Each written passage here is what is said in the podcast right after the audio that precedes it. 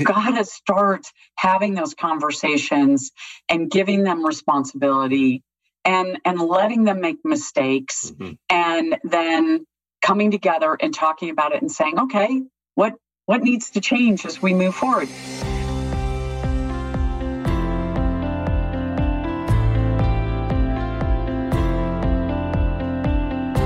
Welcome to Change Your Mindset podcast, where it's all about believing in and executing on different and innovative ways to strengthen both your leadership and communication skills to help increase your success, and especially in today's disruptive business environment. One of the most effective ways of building stronger leadership and communication skills is by embracing the principles of improvisation. yes, that's right, improv. Your host, Peter Margaritis, is an improv virtuoso. He's also a certified speaking professional and a CPA, also known as the accidental accountant. Each episode of Change Your Mindset is designed to bring you different and innovative ideas, thoughts, and behavioral changes on a variety of differing topics, with the sole purpose of strengthening your critical soft skills. We may call them soft skills, but they are the hardest to master. And when we do, greater success and growth is the result. So jump in and start changing your mindset now. Let's start the show.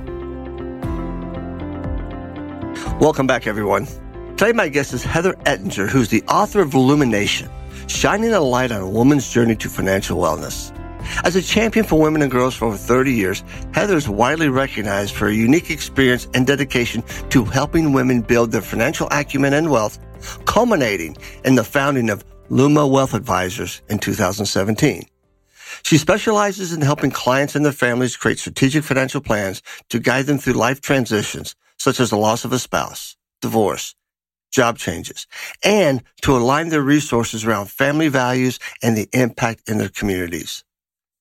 Heather co-authored two studies about women and their unique needs entitled Women of Wealth. Why does the financial service industry still not hear them? And Women of Wealth. What do breadwinner women want? Heather has been featured in many publications, including the Wall Street Journal, Barron's, and Bloomberg, and is frequently requested as a speaker for industry associations, company women's initiatives, and wellness events. For conceiving new ideas and tools that have propelled the financial industry forward, she was recognized as a 2019 Icons and Innovators honoree by Investment News. In 2019, she also proudly accepted the Ruth Bader Ginsburg Award for advancing the aspirations of women from the Women's Vote Project. This is an excellent interview because it shatters old school beliefs about women and finances. Over the years, I've heard stories about husbands dying and wives having no idea of the family's financial position. Wives would not know if they had enough money to bury their husbands or even pay the mortgage. On the other side of the coin was those male financial advisors who would talk down to their female clients, or worse, talk down to the client's wife in front of the client. I have witnessed this personally. Thank you, Heather for writing this book as a guide for women to finally understand and unravel the money messages in the personal money journey. How to explore money values and behavioral patterns around job, purpose, relationships, community, wealth, spirituality, and play. And how to create true financial wellness and design and live their unique, intentional life that will bring her and her family more joy. This podcast is part of the C Suite Radio Network, turning the volume up on business. This episode is sponsored by Peter A. Margaritis, LLC, also known as the Accidental Accountant. Are you looking for a speaker that can bring powerful content, virtually or in person or on site, that is memorable and engaging in a way that motivates and inspires your audience? Instead of data dumping and numbing with numbers, imagine your people and teams delivering a financial story to your stakeholders. A story that creates engaging and relationship building business conversations. Would you be interested in learning more about how that is accomplished? How would you feel if the value your facilitator provided your organization far exceeded the dollar amount on their invoice? Peter Margaritis, CPA and certified speaking professional, delivers all of the above and much, much more. All of Peter's programs can be done virtually, in person and on site at your location, or at an off-site venue. Send Peter a note at peter at petermargaritis.com and or visit his website at www.petermargaritis.com to learn more about what Peter can bring to your next conference, management retreat, or workshop.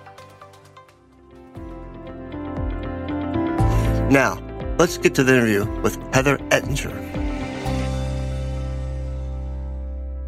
Welcome back, everybody. My guest is Heather Ettinger, and you've already heard about her background in the intro. I just want to say there's so much more to Heather that you're going to learn than you did in that intro. And first and foremost, Heather, thank you so very much for taking time out of your busy day on Thanksgiving Eve to have a conversation with me about your wonderful book, Lumination. Well, Peter, it's um, I'm thankful for having this opportunity, and I have been following your work, and I'm really excited to have uh, a conversation and delve into perhaps some of our shared passions and interests. Perfect. As I was doing some research on you, the one question that popped up in my head was how did you develop this desire, this passion for the world of finance? So, truthfully, I have always loved math. My father was in the investment management industry. Okay. And so I grew up around it. And the beauty is, I also went to an all girls school. And in an all girls school, considering it was a few years ago, maybe a few decades ago is the better way to say it. We were taught that you you could follow any passion you want and that girls were good at math and could be good at math. So I was very grateful for that lesson because it was always a strength of mine. And I love marrying math with the creative part of my brain as well. Yeah, that's what we have. We do share that in common. But I, as I was reading more about your early years, your father would have foreign exchange students who are interns in his investment company. And you went, wait a minute, I want to do that. I want to go over there. Tell me more about that.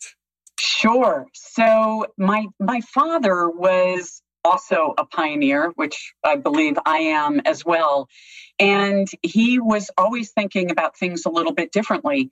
He went overseas and sold research long before the big houses did, the Merrills or the Goldmans, et cetera. So he started selling research to foreign institutions for their what they would call American desk, which meant their portfolios managing in American securities.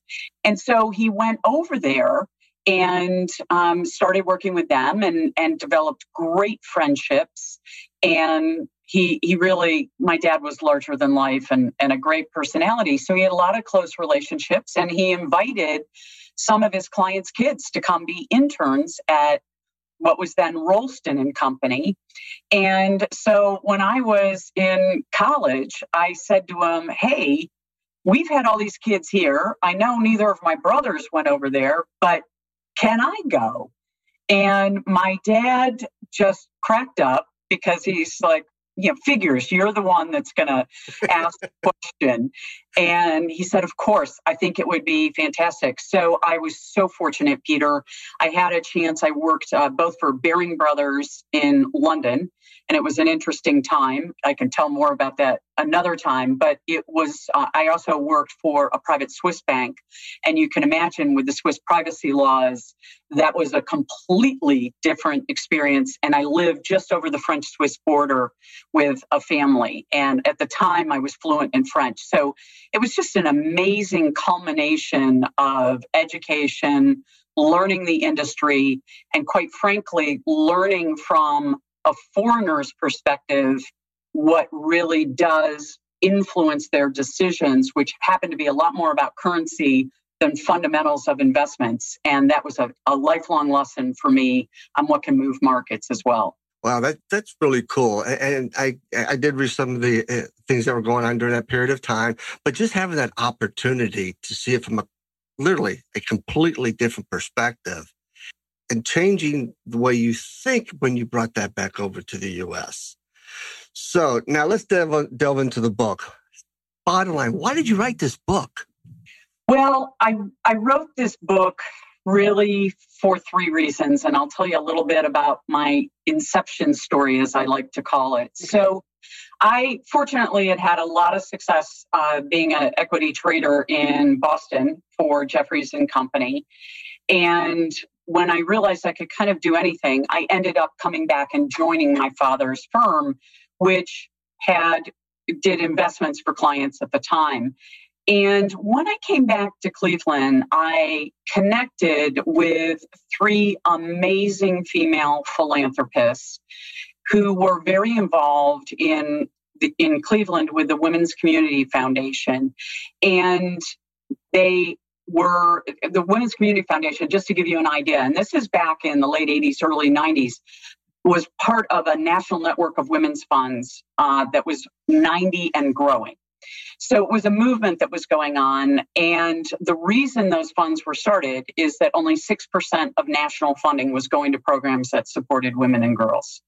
And being the product of Laurel School, single sex education, and feeling very strongly about empowering women, I thought, I, I want to be a part of that movement. I want to be a part of that change.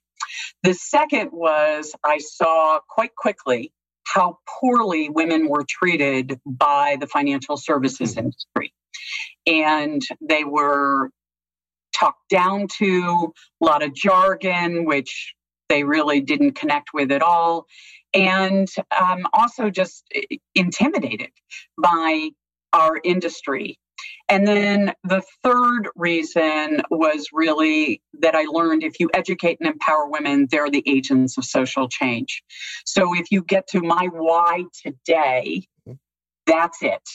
So what I learned in the process, though, Peter, was we had to teach them differently. And I learned this through creating financial literacy programs for the Women's Foundation. And how women learn best, and don't laugh when I say this, is not being told what to do, but rather uh, through anecdotes and stories. So you'll see that in the book. I'm very vulnerable. I share my own stories. And then also by having a framework by which to really think more deeply about what has meaning to them around money, as opposed to just thinking of money as the what. So I often say you know, the why is your values. The what is six different areas of life, which I can walk through for you. And the how happens to be your human capital and financial capital. But money is not the what. And unfortunately, I think our industry treats it that way. And so the book was really a way to say, no, there is a much better way to reflect and have a conversation around money that's healthier and also is going to lead to a much brighter future for you and your family. I love it. And I, I, I do want you to read the dedication uh, of your book, but I also want to, before we get to that, you mentioned women learn different. And I love, I love how you write in your books. And often I start my financial literacy programs with a cartoon that reads, men, if you want to understand a woman's brain, imagine a browser with 2,468 tabs open all the time all the time. I laughed out loud and went, I get it now, I think, but I get it. that that is how our minds work. We mm-hmm. are always juggling everything. And I think that's also part of the challenge. And that's what I also tried to bring out in the book is we do juggle a lot. And so we really need to think in a multi-dimension way about our money. Our money isn't the objective of just retirement. Our money is can, you know, am I going to have to take care of my parents? COVID, am I going to have an adult child that moves back in with me? So there are just so many different things that we mm-hmm. think about. And I think that is is really why the framework needs to be different because when we just talk about the technical side, and I know you get this, Peter, the tax planning, the estate planning, the insurance planning, most of the women just glaze over. And the reason is that isn't connected to what they want in life. So the process in the illumination book really is about what do you want in life? And then, oh, by the way, there are these technical ways that we can help make that happen. But what you want in life is really needs to be explored in this multi-dimension way, mm-hmm. or it's not going to resonate with her. And just to give you some statistics in this country, over 70% of individuals, not just women, over 70% of individuals in this country say, A, they're under a lot of stress, and this is pre COVID, and that financial stress is their largest source of stress. They lose over 19 hours of productivity a month worrying about finances. So I would tell you, I wrote this book for women, but there's probably a, a broader use for it. And then the second thing is PIMCO did a study in 2018 where 50% of the 750 women said the way the financial industry approaches this process does not reflect my values or my lifestyle. So it, eh, we got this complete disconnect going on. It's like battleship miss, battleship miss. We we really need to reframe that discussion. Interesting. As you were telling this the story, made me reflect some years ago with a former financial advisor my wife and I were sitting there with him and he was going through and I realized he was not as prepared as he should have been. And at one point he took off his glasses, looked at my wife and said, "I'm going to talk to Pete about some stuff right about now. My wife's hand went on my leg because she felt me wanted to come across that desk and rip his throat out. Because that goes to that condescending aspect of it, that old school thinking. And he was immediately fired. I, I just yeah, I, I, I hear you. I, I think that's just one, it's rude, period. And, and two, it's clearly not knowing their audience. Right, right. So, well, and the fact of the matter is, women actually control already the majority of wealth in this country. And over uh, the next 10 to 20 years, finance money will fall disproportionately to them because they are both typically outliving, if they're in a traditional marriage, their male spouse, and they're going to inherit from the generation above us. So about 40 trillion, pretty good sized number, is going to come to women. And yet the industry just tries to keep changing the font to pink and saying, oh, we're serving women. And they're a lot smarter than that. So, to your point, I also did a, a thought leadership uh, paper in 2011 called Women of Wealth Why Does the Financial Services Industry Still Not Hear Them? And 96% of women in that study said the most important thing is you understand what's unique about me and my family. So, I'm, I'm grateful for men like you who also want to change this dialogue because they understand there's a good chance she's going to outlive you. And she needs to be engaged, not just included, engaged in that process so that she feels that she's being heard and that together you're making those decisions. My current financial planner, it does all of that. I'm so impressed with him and how he's, he talks to my wife just like he talks to me. I mean, and, and, he wants to know more about us, more about her. This is not a cookie cutter world anymore. You have to tailor to your audience. You just can't deliver and go, well, this is how it should lay out. It's like, no, to your point, I need to know more about you. So then, what are your values? What, what do you want out of life? So we can structure your portfolio to meet those needs, not the old school way. And yes, we, we do. Those financial advisors need to pay more attention to their clients, understand who they are, what they are, what makes them tick, both of it in order to be successful, I believe, moving forward. Exactly. I completely agree with you. So, could you read the dedication uh, uh of your book, which kind of also helps explain, you know, why you wrote this book? I would love to. Thank you. So, this book is dedicated to all the women who have lived in fear or apprehension that they haven't done enough to manage their finances, who feel trapped because they don't have financial freedom, and those who maybe have started the work but aren't sure they're on the right path or working with the right people. Thank you, Peter. Um, as young girls, we receive money messages that forever impact our relationship with money. Often we are told that we aren't good with math or won't be good at managing our funds. Nothing could be farther from the truth. In my over 30 year career in advising clients, I can tell you women are great at managing finances and creating a holistic plan. When women are given a chance to explore in a safe environment what is important and how best to make choices for them and their families, they thrive. May this book shine a light for you on the possibilities. I love that. Thank you. But describe in your definition of what is a safe environment. That jumped out at me right there. That was intentional language. So I think it's important that it's often, we think a lot about big webinars, or we think a lot about big approaches to managing finances. And the fact of the matter is, the best thing you can do in this process that creates that that sense of safety is some sort of connective exercise on the front end. And often that's done through storytelling. So, for example, in our, we do these very small webinars. Typically, it's in person, which is by far better. and I won't have more than 12 people. And what we do is we start sharing stories and our earliest money memories that have impacted how we think about money.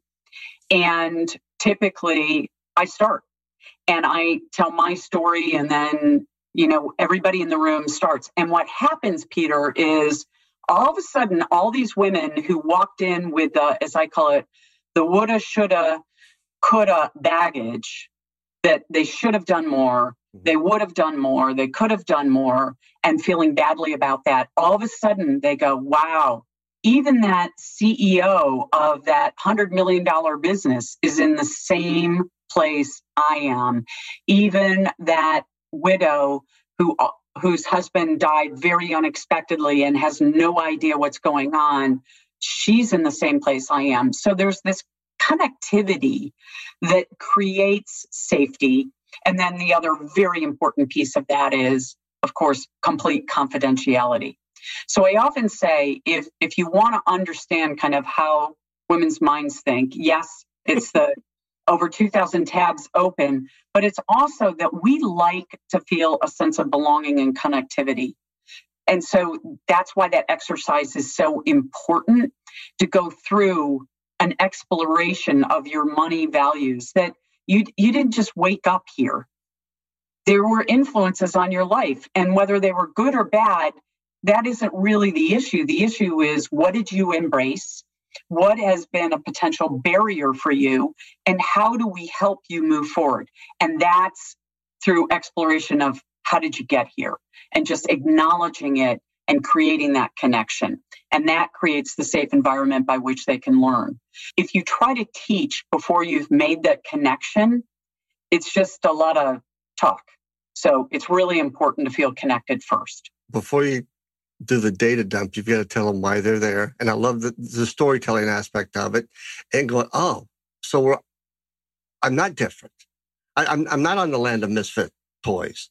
Actually, everybody can't. So there's that sense of vulnerability. As I can see what now, I feel I'm in a safe environment because I just said the CEO. Okay, so we're all on the same level. Now let's get into the nuts and bolts of it. Correct. Perfect. Correct. I love your teaching style. Absolutely because it kind of replicates my teaching style too. It's it's it's about them, not about us. Exactly. So the book is laid out in six parts. Is it six? I believe it was six. Yes. Uh, six parts. Can you kind of uh, talk about those parts in general and, and, what they are and, and how it all interrelates? Sure. Um, I'd be happy to. So The idea is, um, first of all, I, I do kind of set the stage, so to speak. And, and what I mean by that is I share a little bit about my own journey and the early influences uh, that I remember, and I tell those stories. And then I talk about the power of women. So we have so much more power than we realize because we make 80% of the purchasing decisions. As I said, we actually already control the majority of wealth in this country. And so it's a bit of saying you actually have more power than you realize. And so I walk through some of those statistics um, and how the next two decades are likely to be kind of the tsunami, if you will, of women's influence. Then the second part of the story is really starting to reflect, as I said, on your own money history and different role models or people that um, had an influence on you. So, really reflecting back on what were some of those messages received.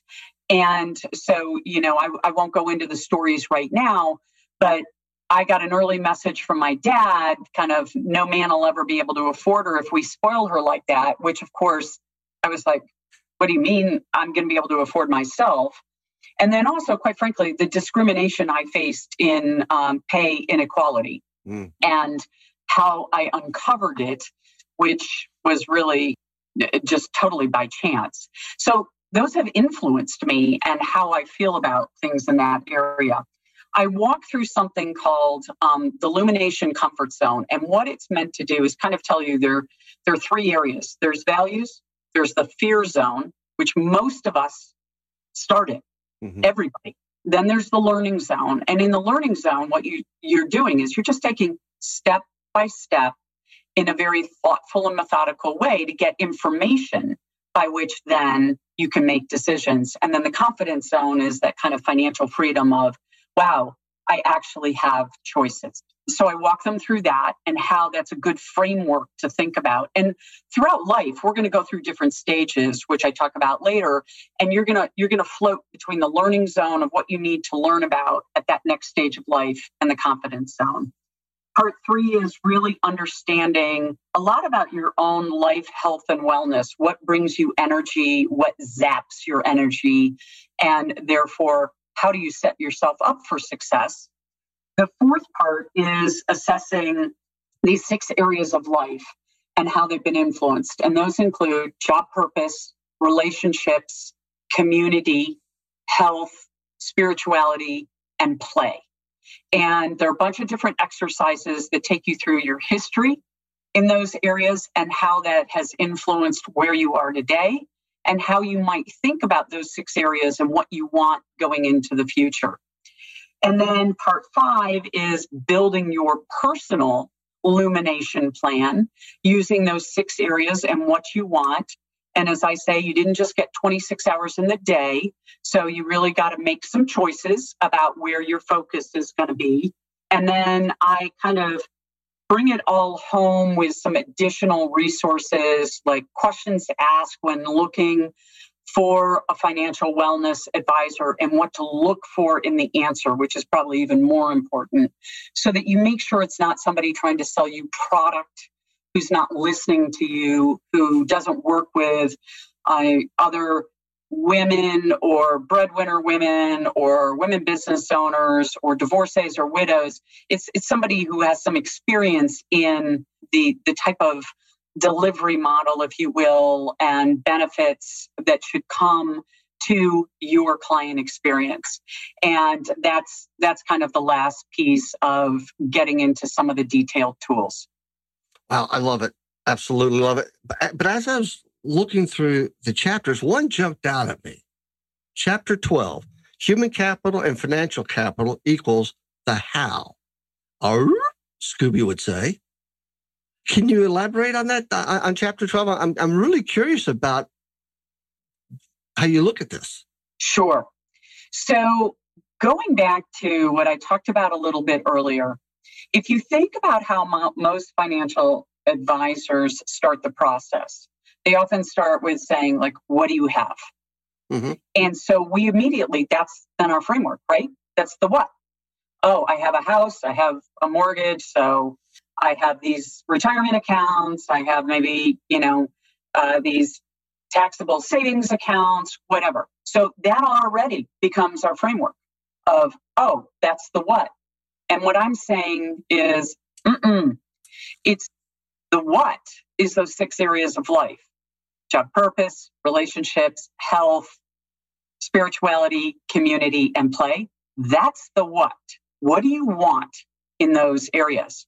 The how is human capital, which is time, energy, personal resources, and then, of course, your financial capital. How are you going to spend your money? How are you going to gift your money? Whatever that may be.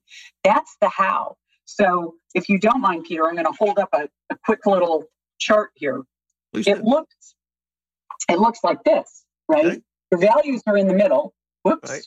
I always do this. Your values are in the middle. Here are the six areas of life, okay, going around the outside. And the how is that black circle, which is your human capital and financial capital. And and it's just saying it cannot be directed, it cannot be focused. An investment plan can't be developed until you really look at those six areas of life and what do you want? And then also your values and making sure that those six areas of life and your values are connected. And then the how becomes so much easier and you diffuse that fear, that anxiety, because it's not the what. It's not how much do you have? Mm-hmm. Do I have enough? It's more, oh, now I understand. I have to make choices. If I want this, I might have to give up on this. Okay, that's a framework within which I can live. I feel empowered. I'm embraced where I am. And I also can get education by learning what my choices are. Love that. Uh, I was talking to a, a gentleman yesterday, uh, uh, interviewing on podcast, and he goes, "A lot of people put their self worth in external things, when it really should be what's your intrinsic value." And I believe that's what you're talking about here, and being true to that versus, lack of a better cliche, living uh, like living the lifestyle of the Joneses. Who are the Joneses? And why are we trying to live their lifestyle? But you know, it's. It, it, I was a, a banker one time, and it was like, so you're real estate rich, but cash poor. Because I'm living in a big, pretty house in a big, expensive neighborhood, but I have no furniture in the house. Right, right. And I think, you know, what better time to be reflecting on these things, quite frankly, than right now? When we're together as a family, we can start telling those kind of family legacy stories. How did we get here? what what's mom's job what's dad's job or if there's some sort of inheritance over time or what did granddad do or what did grandma do and how does that influence us today this is this is such a great time to reflect and have those deeper conversations and so my that's one of my wishes coming out of this book is that during covid we have time to have these conversations. We have time to do this reflection. Let's do it because emerging from this, I think absolutely we're going to make different choices. I know Jeff, my husband, and I have discussed this how we're going to travel, where we're going to travel, how we're going to spend time together as a family. All of that is changing for us.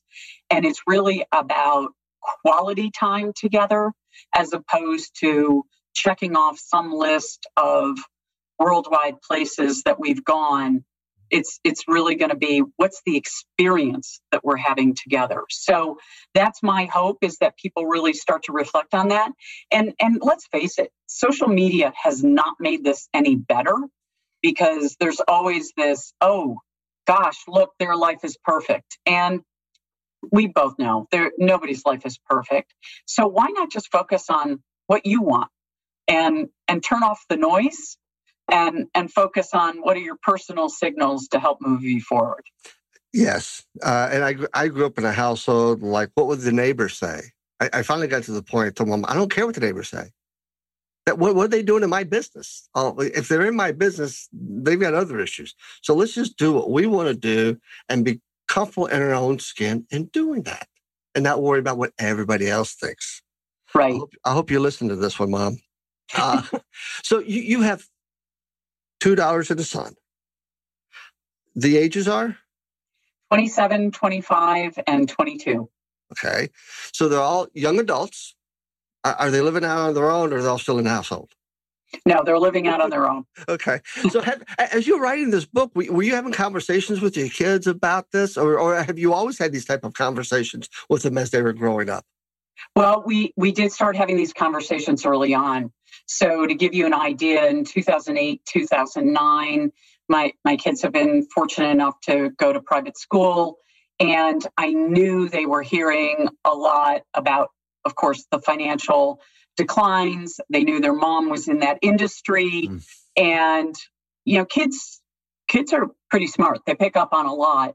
And so I wanted to diffuse their worry over, you know, what's going to happen to us if mom's industry is tied to this? Is she going to lose her job? Whatever. So we sat down as a family and we did two things. Number one is got to values right away. Mm-hmm. Jeff and I said, there are two things we know for sure.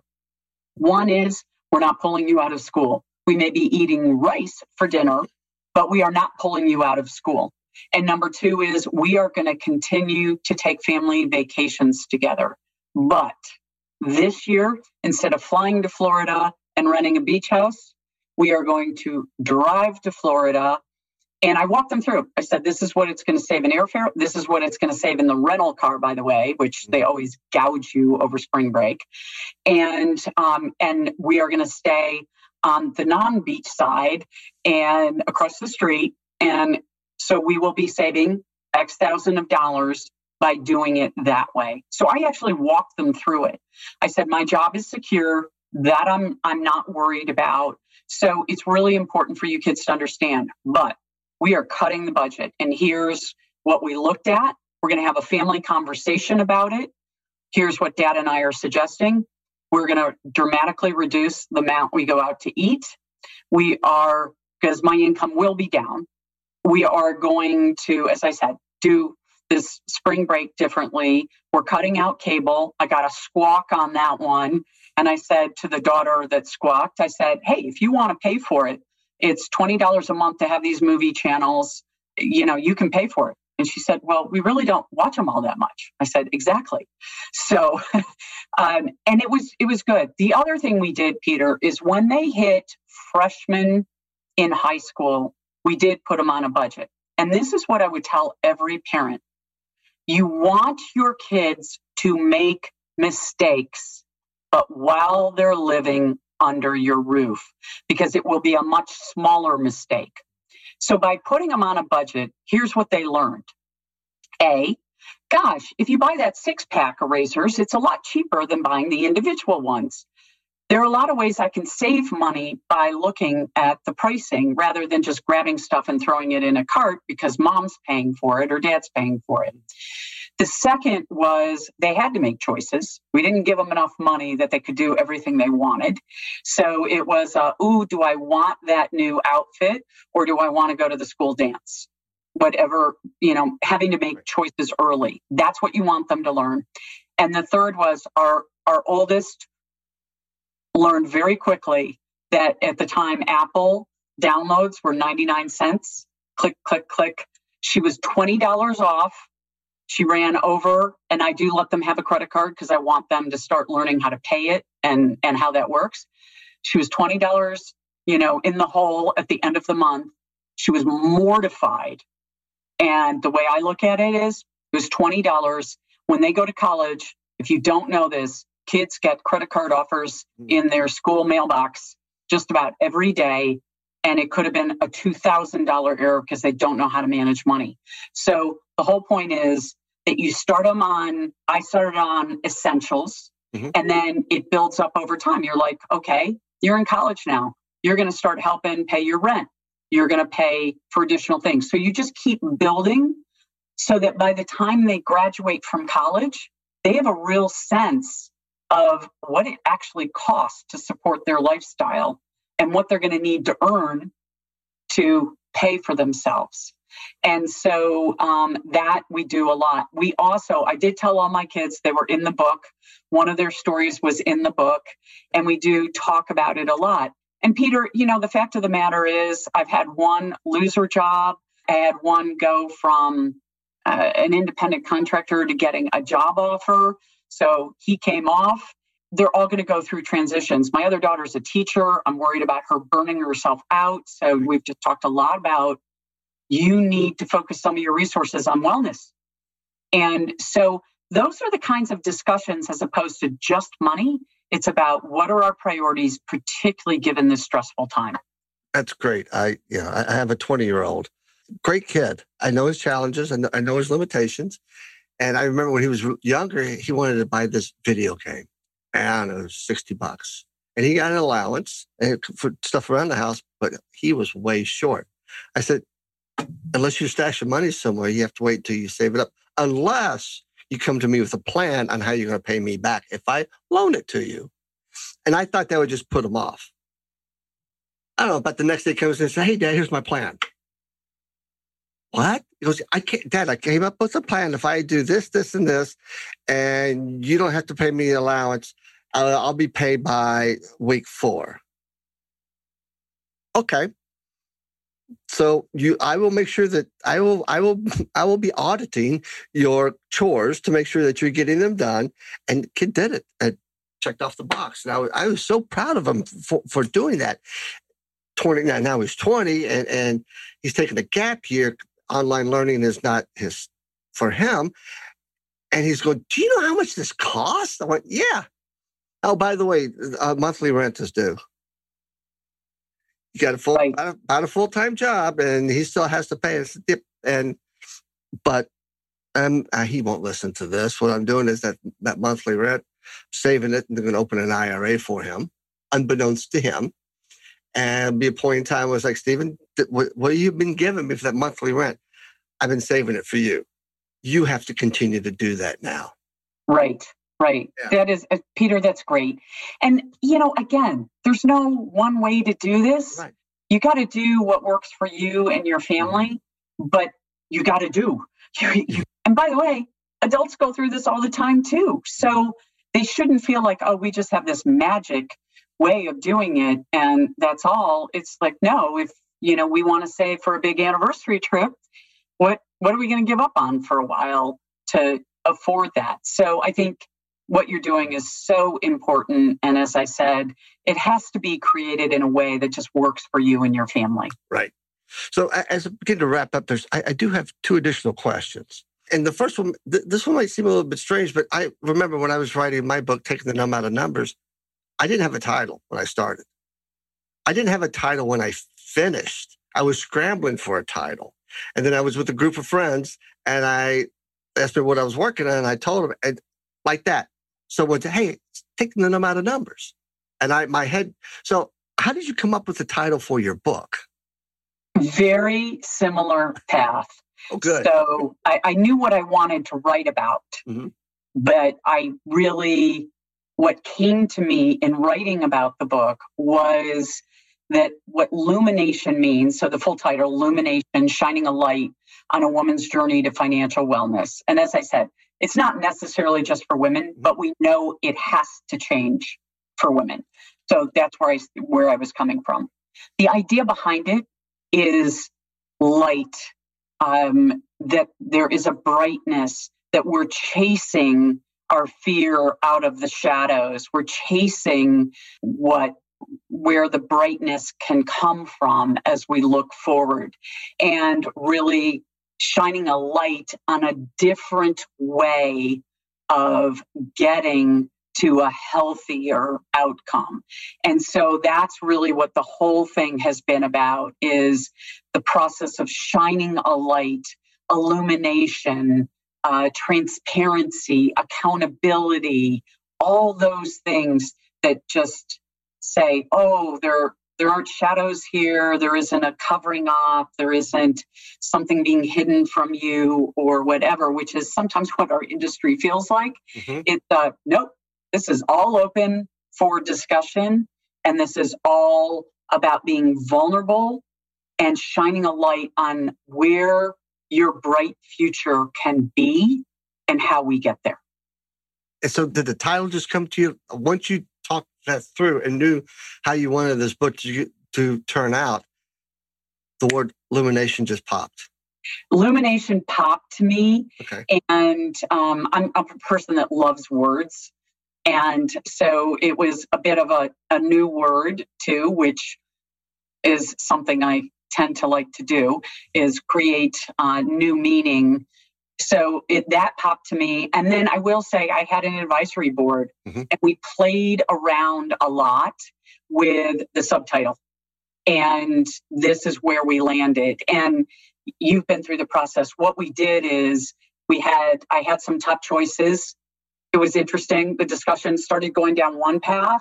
Mhm. And then when we came back to it two weeks later, we all had lived with it for a while and we were like, this feels better over here. So there was a little bit of an evolution around it. And uh, and I thought that was really an important part of the process is you got to live with it and make sure it really feels right before you say, oh no, this is the title. Right, because the book lives as long in infamy. I mean, it just lives on forever, and you become. I, what I've learned about writing a book is, you talk about the book so much, you're out to telling people about the book so much, and you live in it, and it becomes even stronger, and that book follows you around all the time. Right, right. If you look at the book and the cover, the whole idea of this bulb is, you know, the center part is a little bit like the 2000 tabs open. These are all the things that are flying around in her head, right? So it is important to just kind of bring clarity to that sense of being overwhelmed or there's so many different things I have to think about. So that that was part of the reason for the visual representation as well. And you'll see, you know, kind of the the beam here Mhm. and the and the two tone shadow. I, I love the cover. I, I absolutely love the cover of the artwork. I love, I love that story. The, the last question I have for you is you moved to Boston. What was the real main reason why? I mean, you could have gone to New York. You could have. Why did you move to Boston? So I moved to Boston for three reasons. You, you need to understand first, my father and I were extremely close. And um, sorry, I still, it's been five years, but I, I still start to lose it a little bit since my dad passed. Um, and so I am going into the same industry that he was in, even though it was a little bit different. Um, I wanted a major financial city where my dad had no connections. I want I wanted to go develop my own reputation Mhm. rather than being his daughter, which I love being his daughter, Right. but I needed to develop my own independent reputation.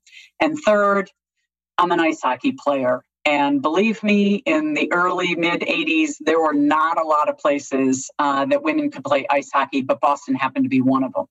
So those were the three reasons, and um, it was a great city for me. I've I've worked out of New York, I've worked out of Chicago and other cities over time, but Boston was really a great place for me to start my career.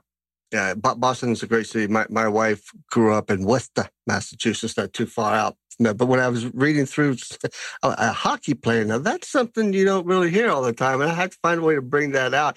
Now, do you still strap on the skates and play a little hockey? I I would be playing right now if it weren't for COVID. I have to confess, I do help take care of my 88 year old mom, Mhm. so I can't take a risk right now that could impact her. Right. Yes, absolutely. I continue to play. My husband and I actually now play together on the same team, Oh. which we had about a 20 year hiatus where I was playing with the women and I, I actually started playing with men when I first moved back to Cleveland. Hmm. And and we did play together. And then after I had my third child, I was like, this is crazy. um, I'm going to go play with the women, uh, a little bit safer, um, more from a just body size. Mhm. And then uh, we he came and uh, we invite a few select men to play with the women because we know they're respectful and it's all about the love of the game, not about trying to prove who's physically stronger. And um, so that's been super fun over the last couple of years. And our son has um, been a hockey player, went on and played at, at Northwestern. And so we have that that shared passion, which there aren't a whole lot of moms who can say they've been on the ice with their their son playing hockey, and and so that was a lot of fun along the way as well. Oh, that is so cool. It's it's been a pleasure talking to you. It's a pleasure meeting you. I love this book and everything that you and why you wrote it. And, and how can people find the book? Great question. So first of all, it is on Amazon and it's hardback, paperback, or ebook. So whatever you're most comfortable with. And then also I have a website, heatherettinger.com. You can go there. And on that website, Peter, I will also be giving out little tips and tools and resources along the way. My first passion is teaching. And so my hope is that we will continue to provide content there as well. So, uh, and I think we'll be seeing it all the major bookstores as well, uh, Barnes and Noble, etc. So uh, be on the lookout. And it makes for a wonderful holiday gift and also a great start to a new year, just reframing your thought process a little bit. Perfect. Heather, thank you so very much. Uh, this is Thanksgiving Eve. Hope you and your family have a wonderful Thanksgiving. And as my advice to everyone, Thanksgiving is when you do wear stretch pants. Thanks, Peter. This has been such a pleasure, and I hope we stay connected. Oh, we most certainly will. Thank you. Thank you. I can't thank Heather enough for writing this book and sharing her story with you. So go out and pick up a copy today at Amazon.com. Search Lumination, shining a light on a woman's journey to financial wellness. If you enjoyed today's episode, please leave a review on Apple Podcasts or your favorite podcast platform. Also, please subscribe to and share this podcast episode with a friend. I will conclude with an improv quote that's fitting for this interview. If everyone took an improv course, the world would be a better place. Let's modify that a bit and say, if everyone took an accounting and finance fundamentals course, their financial wellness would grow exponentially. Stay positive and test negative. Like what you just heard, visit c-suiteradio.com. C-Suite Radio, turning the volume up on business.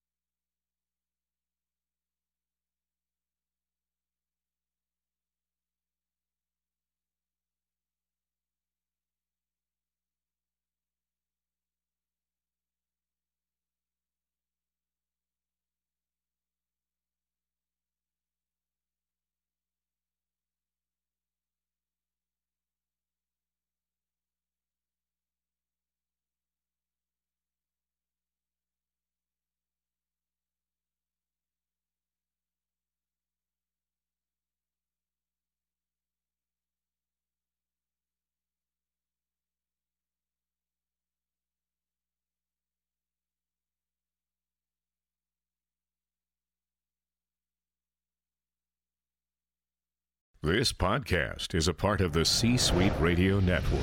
For more top business podcasts, visit c-suiteradio.com.